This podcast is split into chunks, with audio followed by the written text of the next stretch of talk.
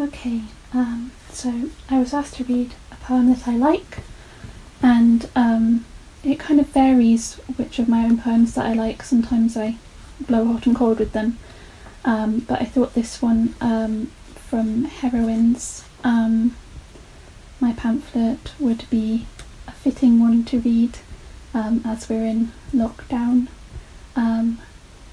for the coronavirus. Um, so, this is a poem about the Lady of Shalott who is unable to go outside her room. Um, so, it's a, a, version in which she's sort of a, um, able to use the internet, sort of um, updating the, uh, the story. Um, so, this is called The Lady of Shalott.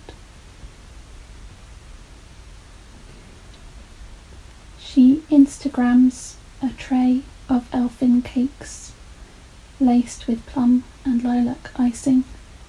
Ten likes. Sighs, eats one, bins the rest. Reads op ed titled Ladies Need to Be Locked Down by Alt Right Knight. Traces a heat map of the globe, igniting in wildfires like a pulsating dragon's throat. So bored, she writes, under the name Gwyn29, posts a selfie with golden hair, carefully styled and framed. Big Lance 34 sends sword pic. You have a lovely face, he types. How are you tonight? A moth, cobweb soft, bashes frantic at the screen, as the storm banshees at her window, resurrecting the scent of washed stone. Lightning spindles a frosted orchid over the walls of her room, looming with change. Cool air circling her wrists, mocking the line between outside and in ivy trailing over the sill, as her hair might over his chest, moving with each breathing, a gale shuttling through the night between them. I am half sick of shadows, she replies. So that's um that's from Heroines. Um, and if you don't know the original poem, it's by Tennyson, and in that it's sort of a, a lady who's under a spell, is sort of Arthurian, and um, she uh, sees she, she's only able to look outside through a mirror, and she sees Lancelot riding in her mirror, um, and breaks the spell she's under by looking outside, and then she's cursed and has to die. Um, so yeah, it's just my own version of that um, of that story.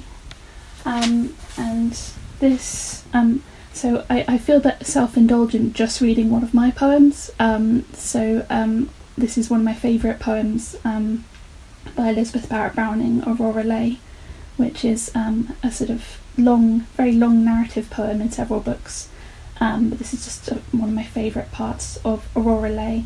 Um, and Aurora is a 19th century poem, and um, Aurora is um, at this point she's just gone through a period of intense grief because both of her parents are dead, and she's been sent from Italy to England to um, live with her aunt, who um, doesn't really understand her.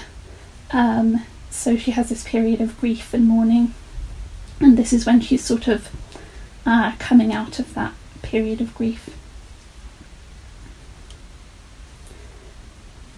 Then something moved me. Then I wakened up more slowly than I verily write now. But wholly at last I wakened, opened wide the window and my soul, and let the airs and outdoor sights sweep gradual gospels in, regenerating what I was. O oh, life!